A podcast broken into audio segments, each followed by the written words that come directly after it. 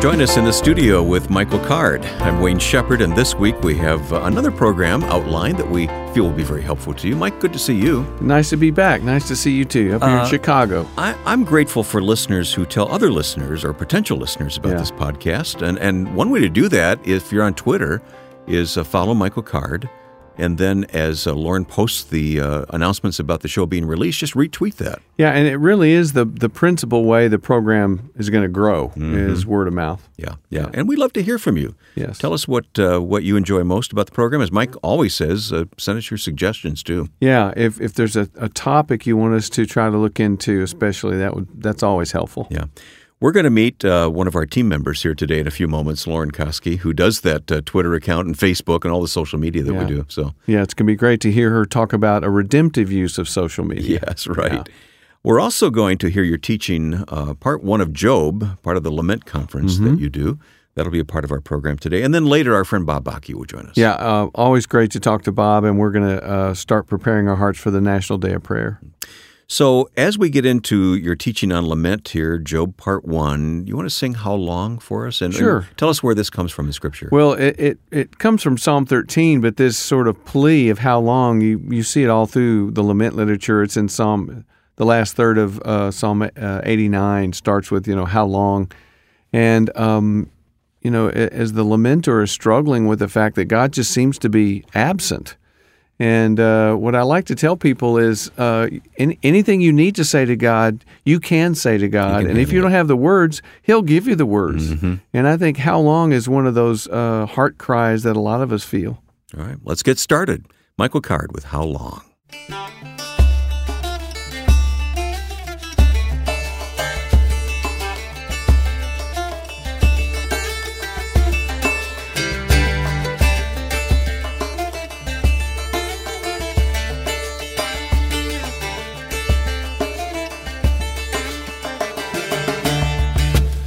How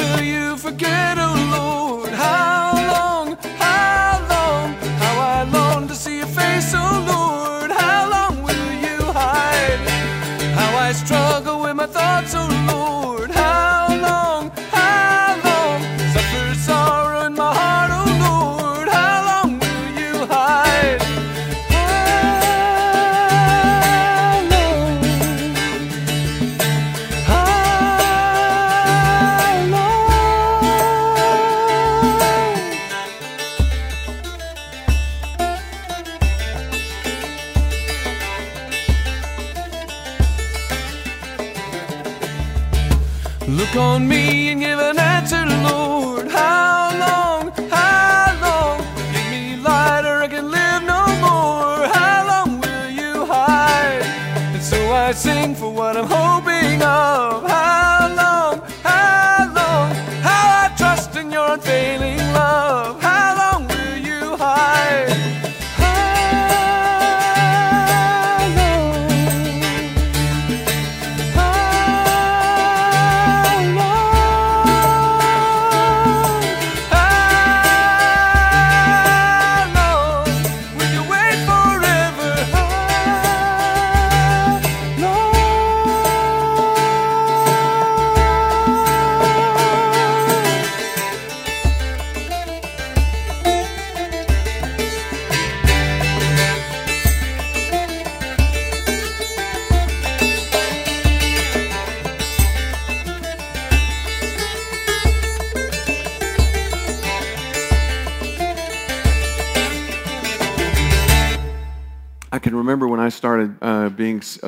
serious Bible student, I didn't know that there was even a group of writings called the wisdom writings.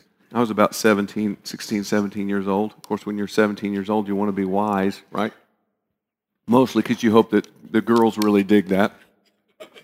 You know, 17, everything's about attracting girls, right? So I started working through the wisdom literature. I was going to be wise.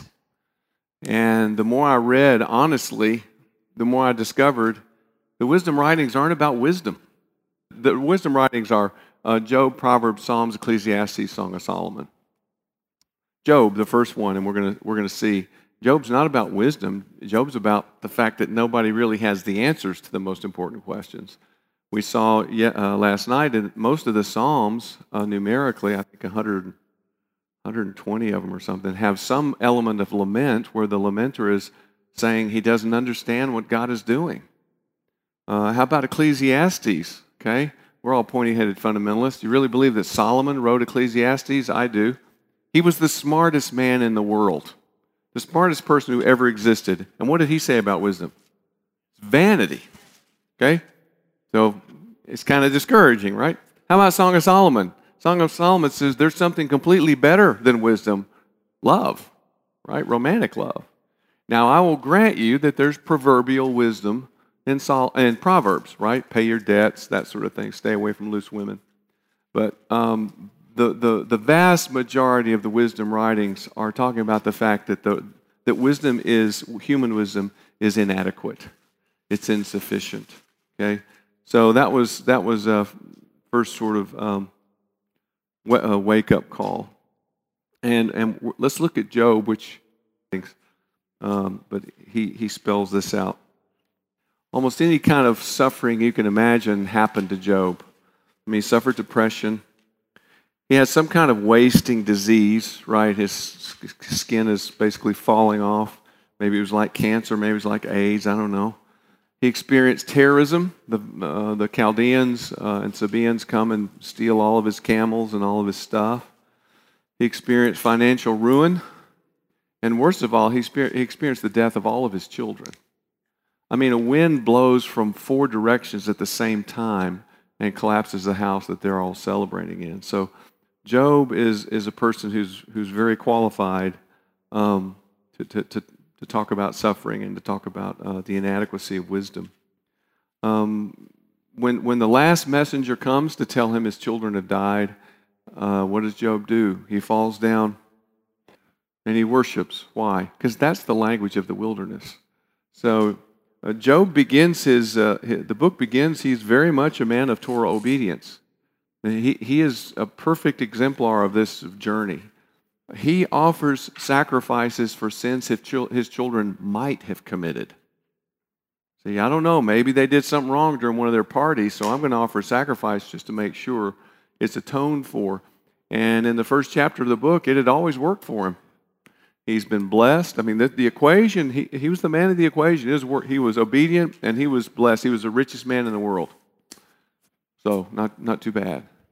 But then in chapter 2, uh, it all goes sideways. And, um, and he begins this uh, remarkable journey uh, through the wilderness. Another word for this intimacy is, the, is, intimacy is presence. Job is very much about a book about the presence of God and the absence of God. Most of his lamenting has to do with the fact that God seems absent.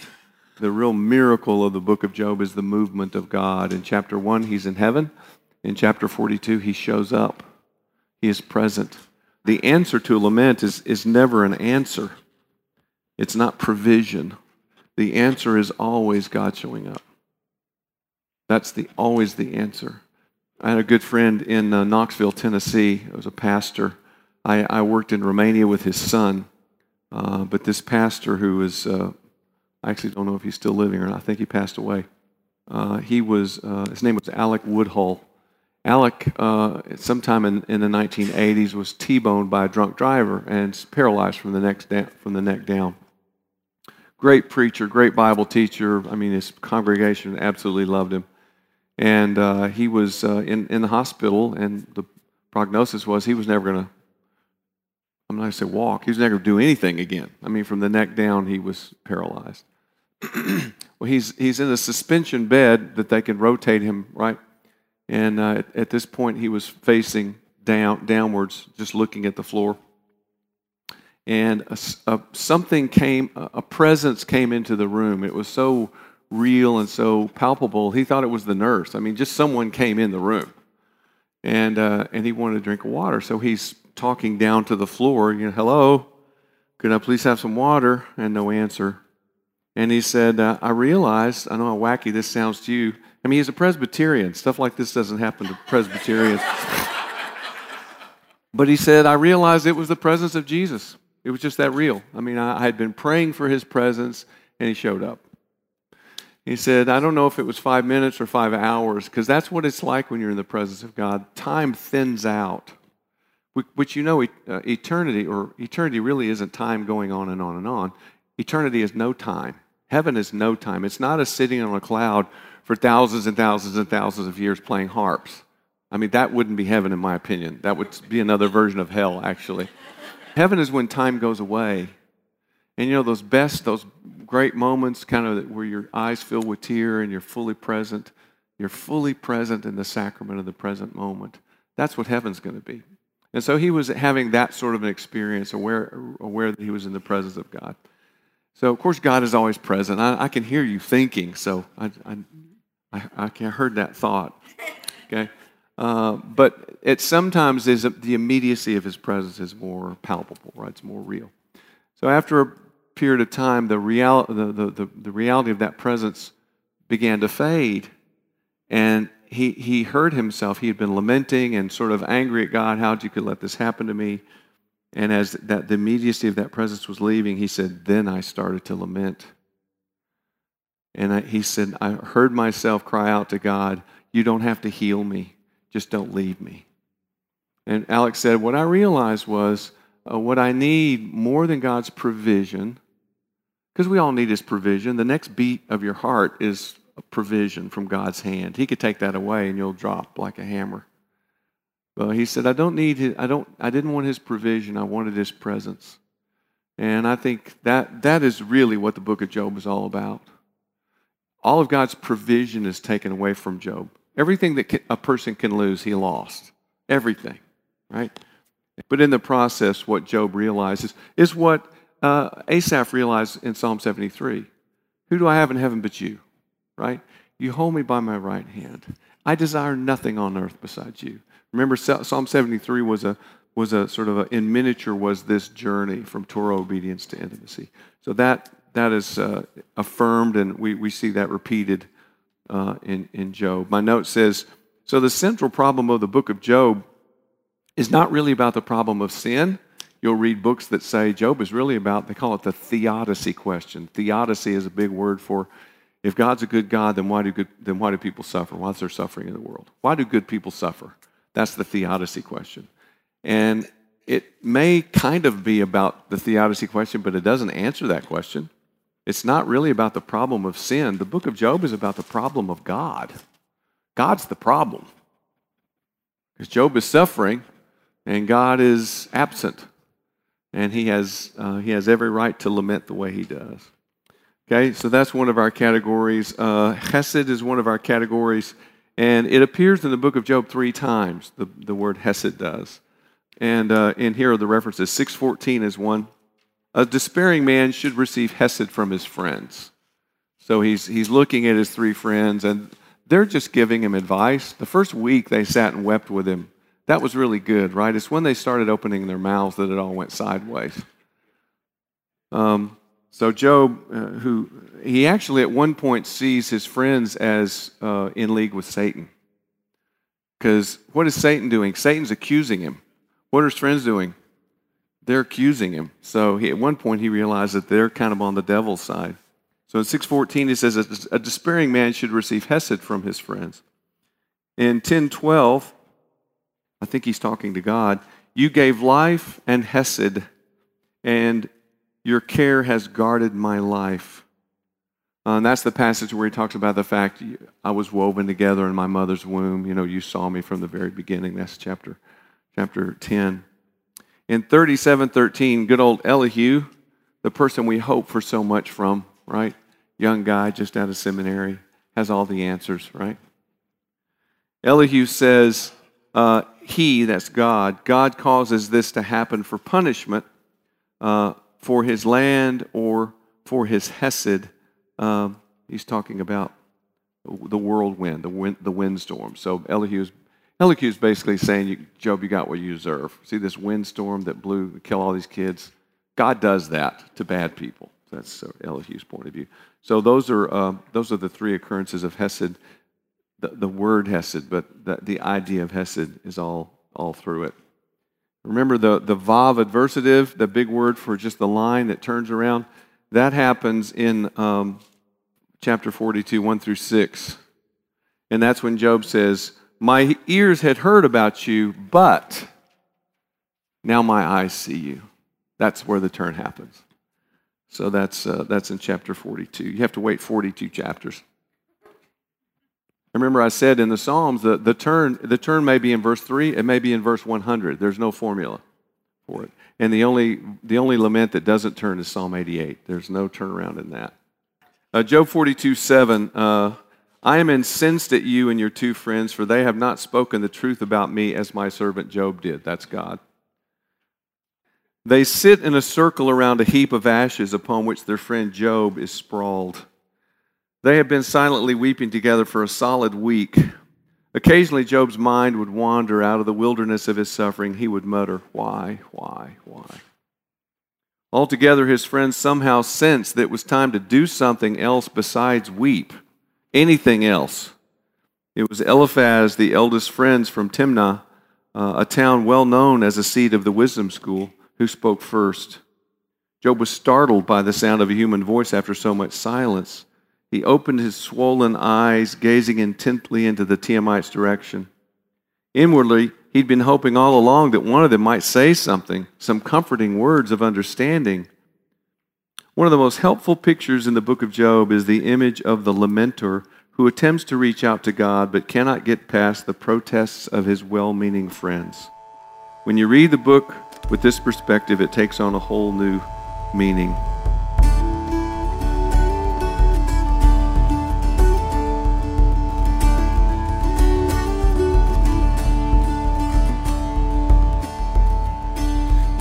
Blameless and upright a fearer of God, a man truly righteous, no pious facade, one about whom God was accustomed to boast, and so one whom Satan desired the most. One day the accuser came breathing out lies. It's your holy handouts his faithfulness buys. So in one desperate day, his possessions were lost. His children all killed in one raw holocaust. His children all killed in one raw holocaust. And yet through it all, through the tears and pain, he worshipped his God, found no reason to blame. Once more the deceiver denounced and decried. Skin for skin and hide for hide. Strike down his flesh and he'll surely deny. And confess that his praying has all been a lie Will take him, the Holy One side but you must spare his life, oh, my son shall not die. So Job was afflicted with terrible sores, sat down in the ashes to wait for the Lord, sat down in the ashes to wait for the Lord. And yet, it all, through the tears and pain, he worshipped his God, found no reason to blame.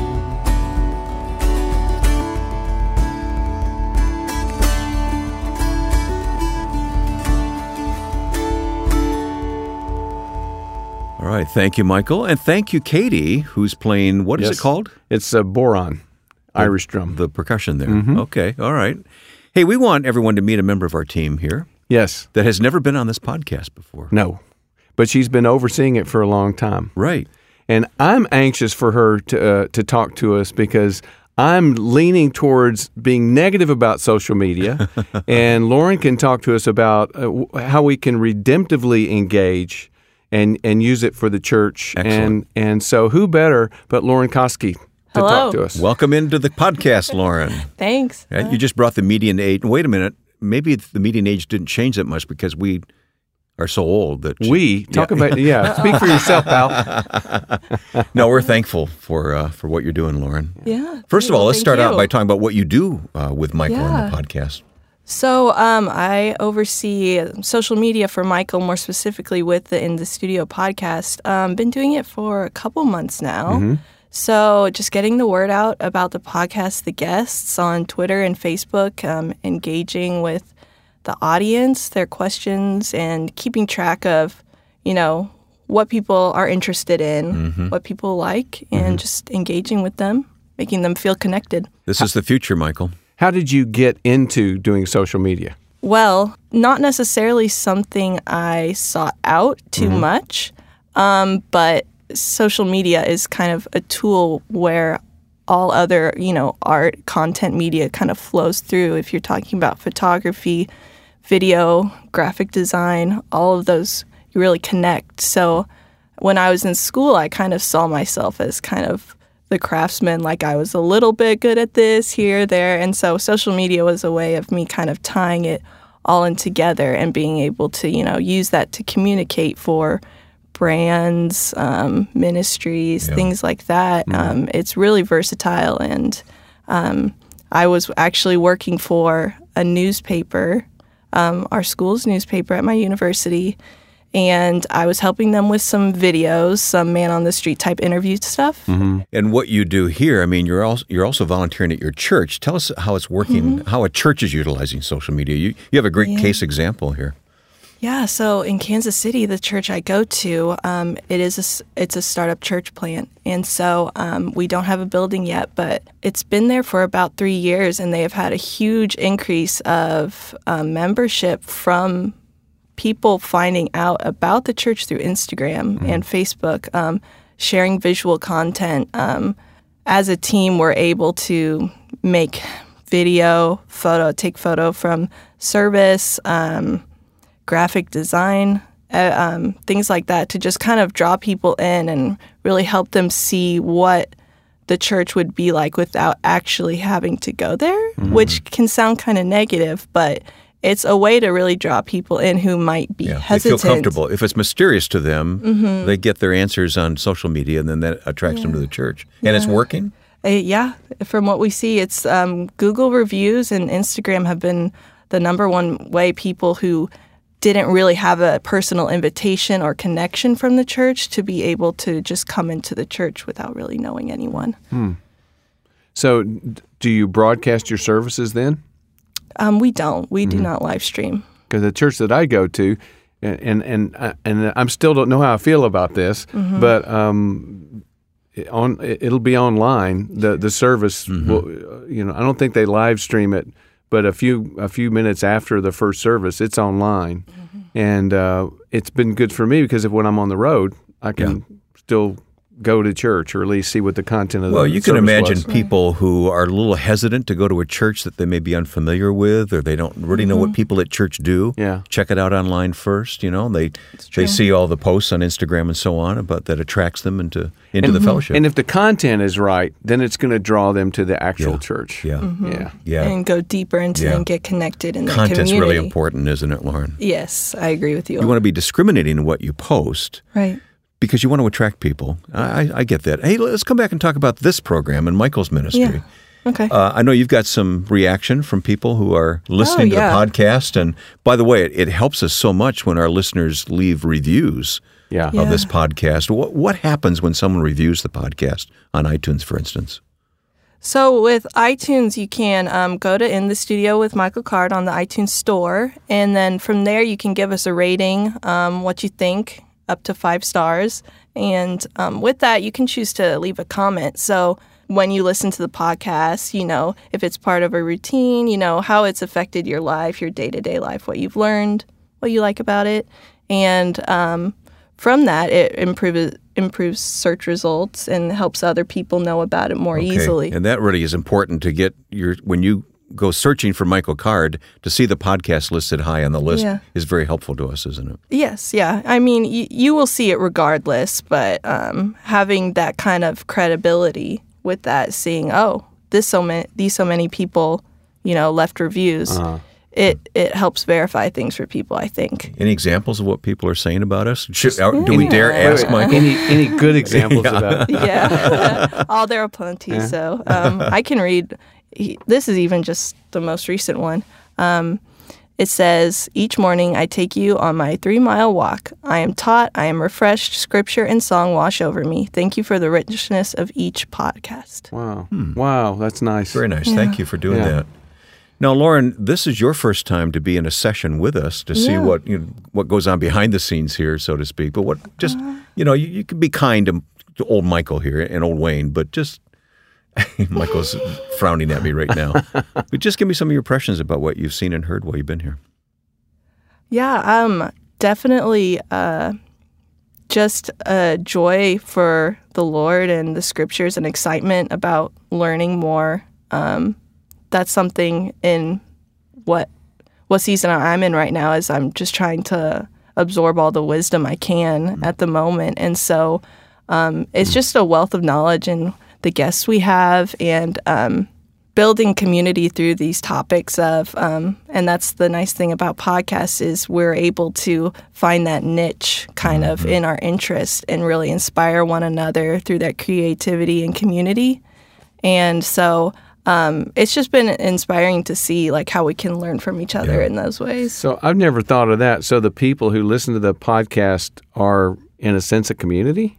Yeah, they, it can be for sure. Um, like-minded people, um, similar interests, and with podcasts, you can really dive into that um, at your leisure. You um, can take it with you whenever you go and listen to it whenever you want.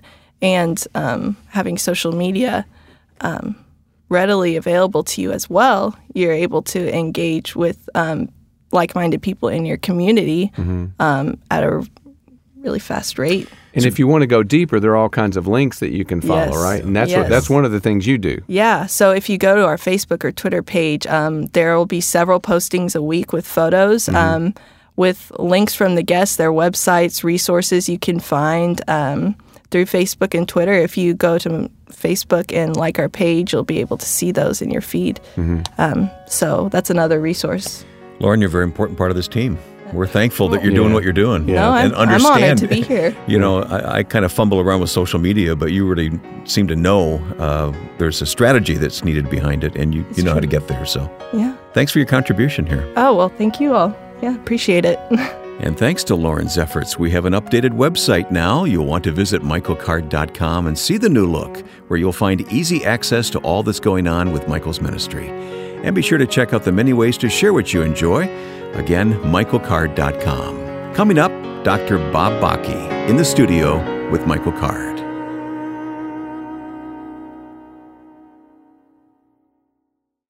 Next week, join us for a classic in the studio with Michael Card. We'll open the archive and hear Dr. George Guthrie teach on the book of 2 Corinthians and the major themes found in this pivotal New Testament book. Then, singer songwriter Wes King stops by the Mole Inn studio with guitar in hand to talk about God's faithfulness in his battle with cancer. All the ingredients for a true classic. Watch for the post and share this podcast link with a friend. Hear the program and get subscription details at michaelcard.com.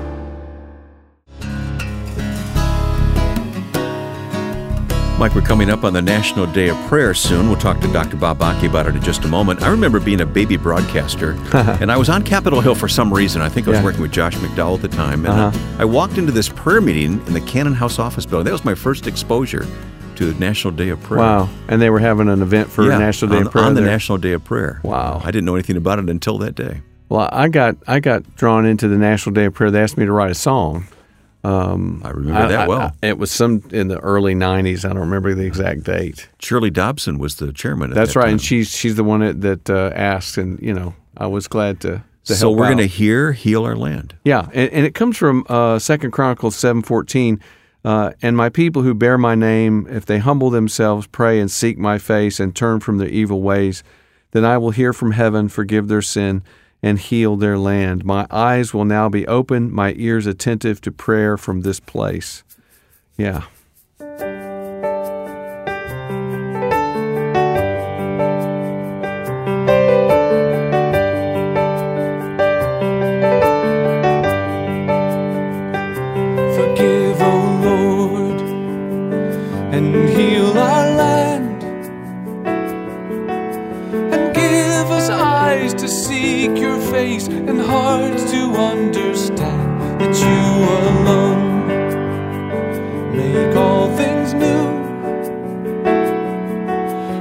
Blessings of the land we love are really gifts from you.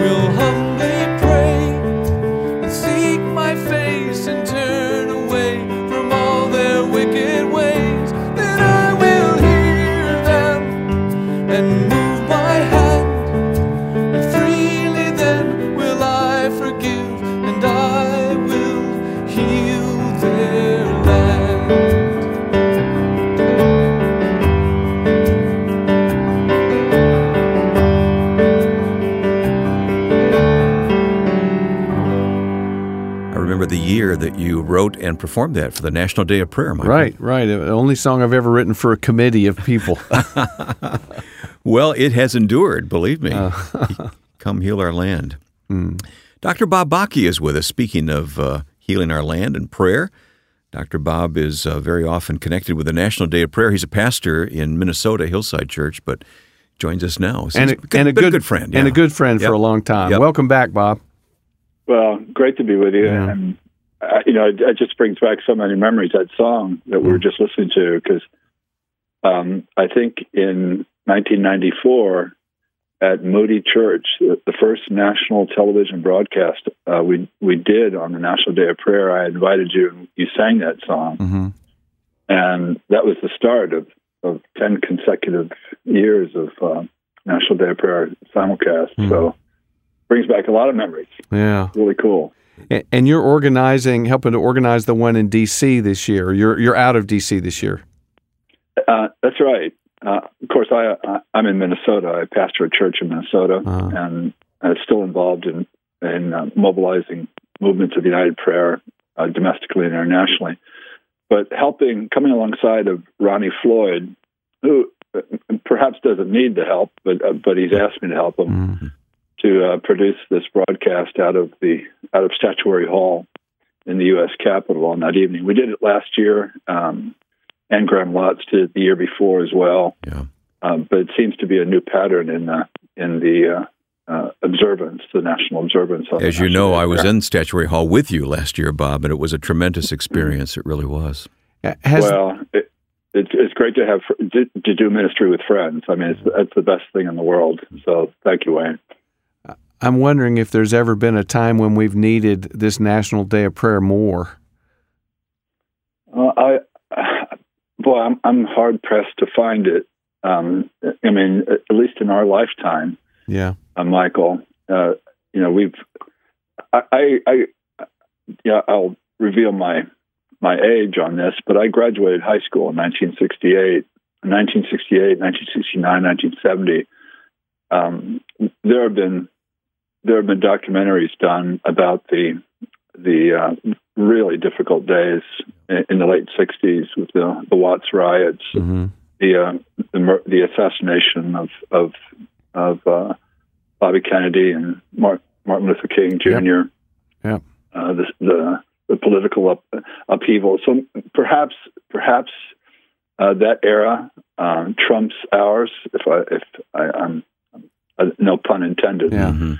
Um, but it, there, there just seems to be another turning of the of the culture in a, in a dark way that really needs the touch of God. Yeah, hate hatred just seems to be ingrained in a way that I, you know, I don't remember. I'm 61, and I, I remember I remember thinking when when uh, King and, and Bobby Kennedy and and uh, John F. Kennedy. I remember thinking as a little kid, they're going to shoot everybody. And just as a, I couldn't understand why all these. I spent so much time in front of the TV watching funerals uh, Right. and, and seeing things like that happen. But but but uh, again, I, I think there's this sort of this ingrained national uh, I don't know hatred that I, I I just don't remember. I'm sure it's it's been as bad, you know, in in in history, but boy, for in, in my lifetime, I can't remember it being as dark as it is now. Well, love one another is the theme, Yeah, and we're really serious about it. Uh, and we, sh- we we have to be because Jesus was, hmm and that's what we're called to do. Uh, in John chapter thir- thirteen, and I looked at that verse before knowing that we were going to talk about it in John 13, 34 and 35. And what I saw was that in the course of two verses, Jesus repeats himself three times. He says, Love one another three times. So, uh, pretty significant, pretty important. So, how do we explore doing that? And does it always begin with prayer? Well, I, think I think truly, uh, and just go back to your point about Jesus repeating himself. When you're uh, this, in the Semitic uh, cultures, they didn't have exclamation points in their literature. Mm-hmm. What they did was they, they repeated something. Ah, So when we when we call God holy, holy, holy, uh, they're not just it's not just a broken record or something. It, it, it's actually emphasizing uh, the point of His holiness. There's nothing as holy as God because it's uh, repeated three times, and it, it goes to the point of John 13 as well. Uh, this love of God, this uh, transcendent uh, agape love of God, which which intends to bless regardless of, of how it is injured, the lover is injured or or Mm. oppressed uh, or hated. We're going to bless anyway. mm-hmm. Uh, that's what Jesus did. That's what the cross was all about. And so we have to come to our day with the blaring headlines of our hour, with the uh, with the political uh, divide that uh, we look uh, at our within our culture, the uh, the tense racial uh, uh, uh, fires that are being inflamed Mm-hmm. uh, and uh, uh, the, the, these, this hate speech. Everyone calls it hate speech. It is it is hate speech, of course. But the only thing that's going to break through this is the love of God by by the power of the Holy Spirit. Mm-hmm. And that means us, right? We need to That be a means part of that. Yeah.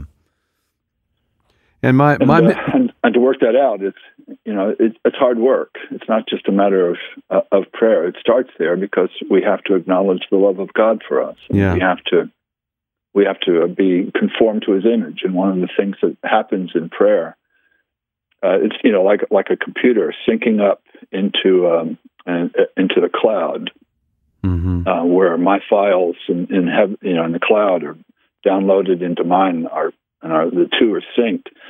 When we when we go go before the Lord in prayer, whether it's individually or corporately, um, we're online, and even as we're uploading our cries to God, He's downloading the character of Christ into us. Mm-hmm. This is not a monologue that we that we speak to heaven. Mm-hmm. This is a dialogue. This is a transaction that's happening between heaven and earth, as well as the overflow into the blessing of the earth. Mm.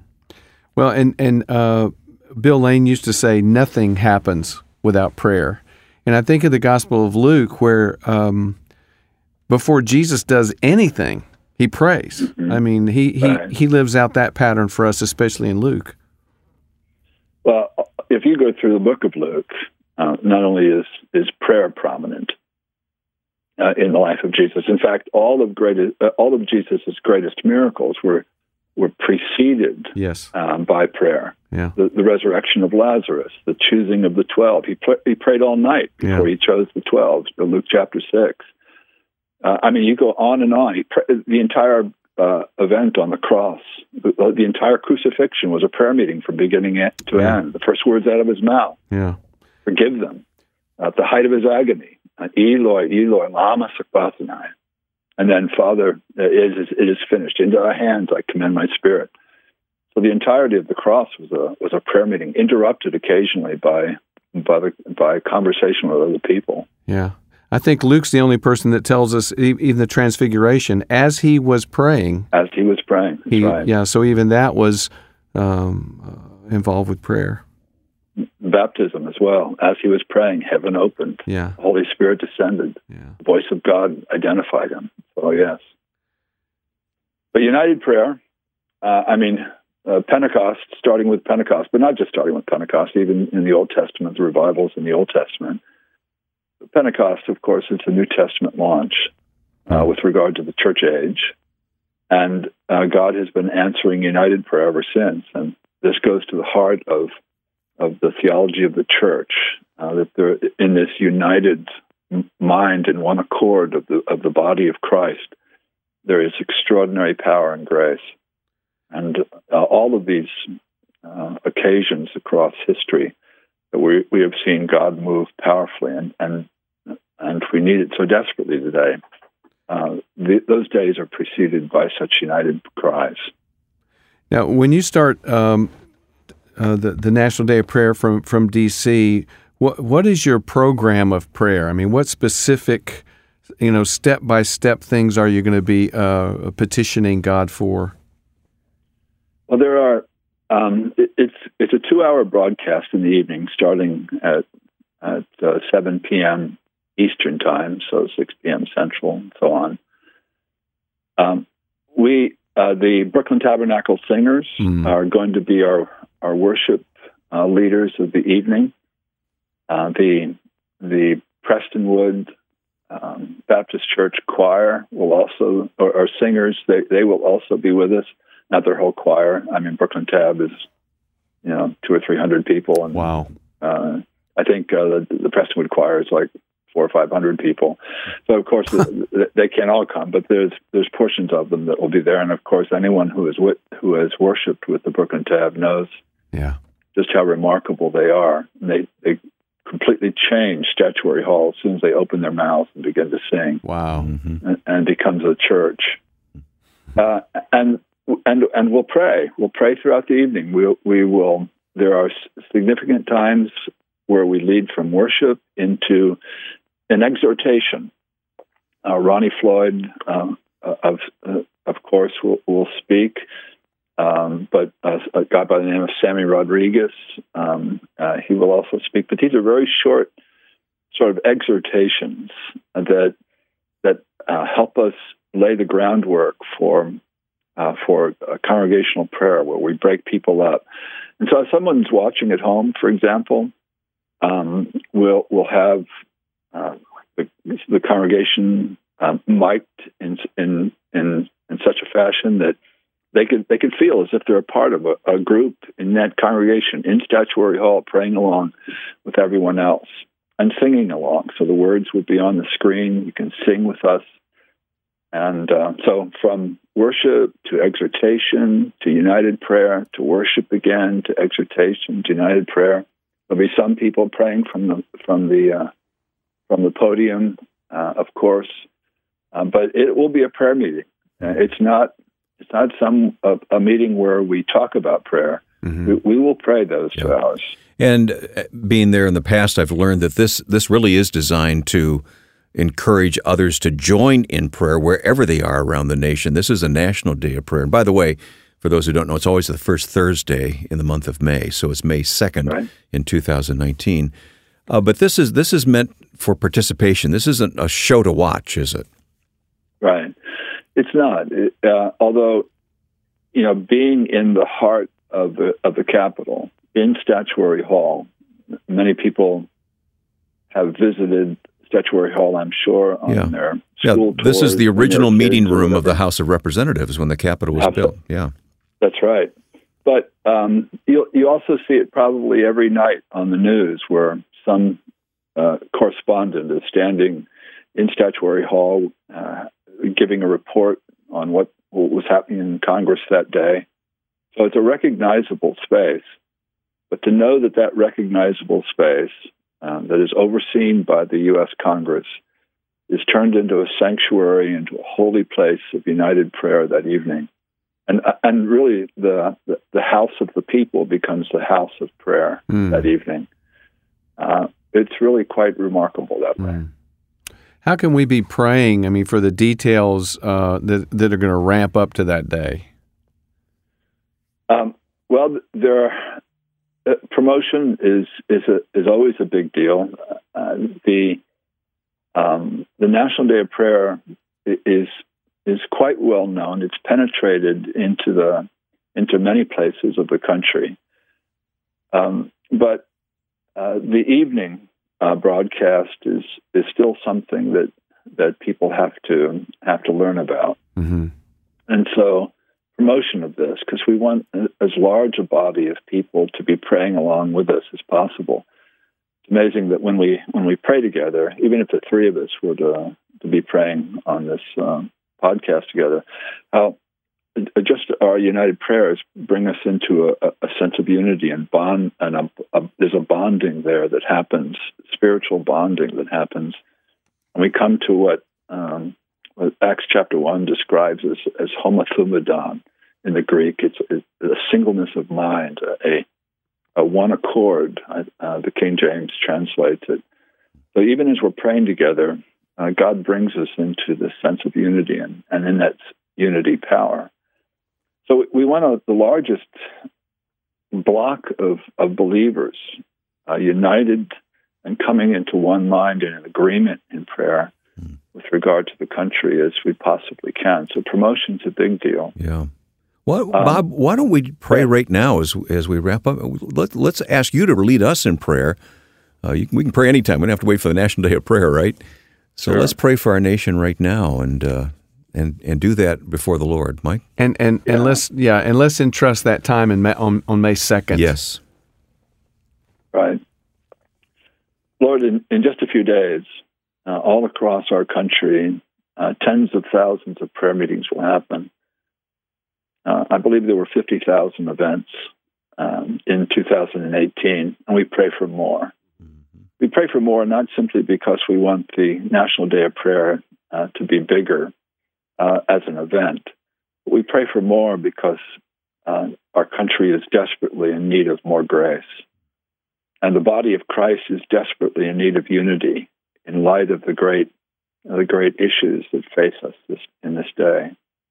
Uh, the church is in trouble. Um, even this past, even the, in, in past days, we've heard of division within denominations and trouble and and um, and sin within those denominations. So there's there's things that we need to repent of too, Lord. Our churches are are in desperate need of revival and spiritual awakening. But the country uh, also needs to love each other, even as we have been loved of heaven through, through Jesus Christ, our Savior. So, Lord, we pray that on Thursday night, on May 2nd, you will make the, the people's house a house of prayer, a house of prayer that will be raised up for the blessing not only of a nation, but the nations of the earth. For there is no greater contribution that we could make to the blessing of the earth than the revival of America and the awakening of the lost within America to the great purposes of heaven accorded us.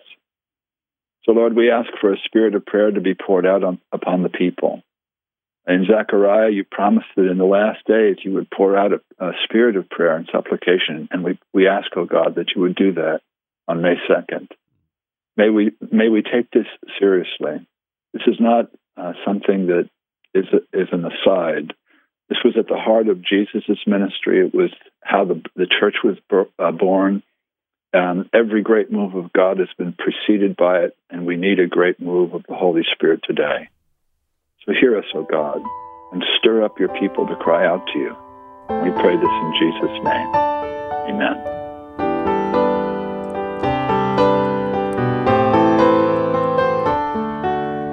Come, worship the Lord, for we are His people, the flock that He shepherds.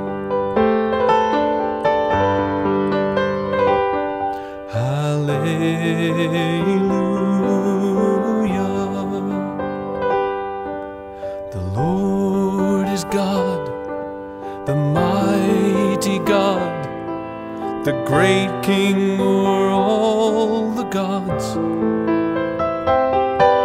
He holds in his hands the depths of the earth and the highest mountains as well. and he made the sea. It belongs to him. The dry land, too, was formed by his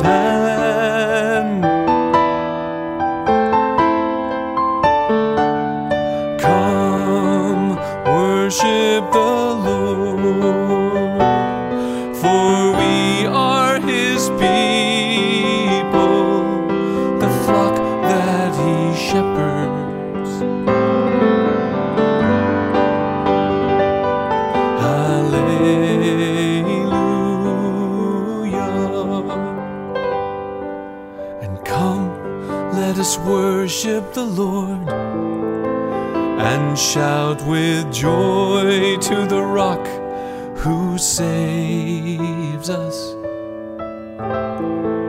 For we are his people. We are the flock that he shepherds.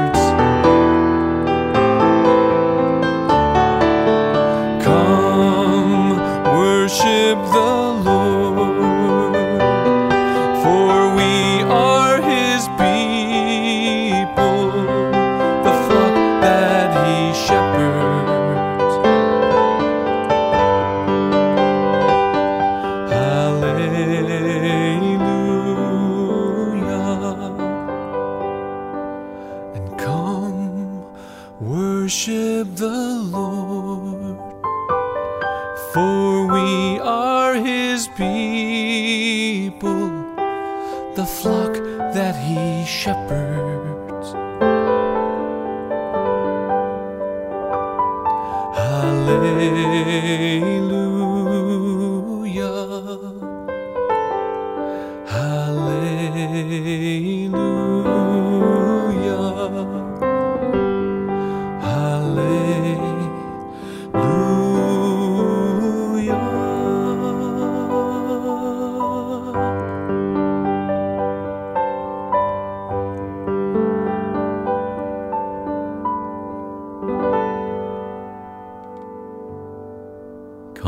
Worship the Lord. This is our hope as we look forward to praying together on the upcoming National Day of Prayer.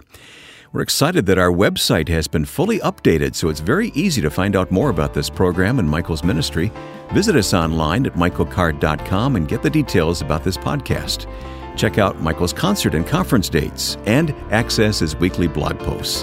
There's also links for subscribing to the podcast in iTunes or Google Play. Well, next week, join us as we open the archives and present a classic edition of the broadcast recorded at the Mole Studio. Now, for all of us on the team Ron Davis, Lauren Koski, Ashley Smith, Lance Mansfield, Jeff Jones, and our producer Joe Carlson, I'm Wayne Shepard. Thanks for listening to In the Studio with Michael Card.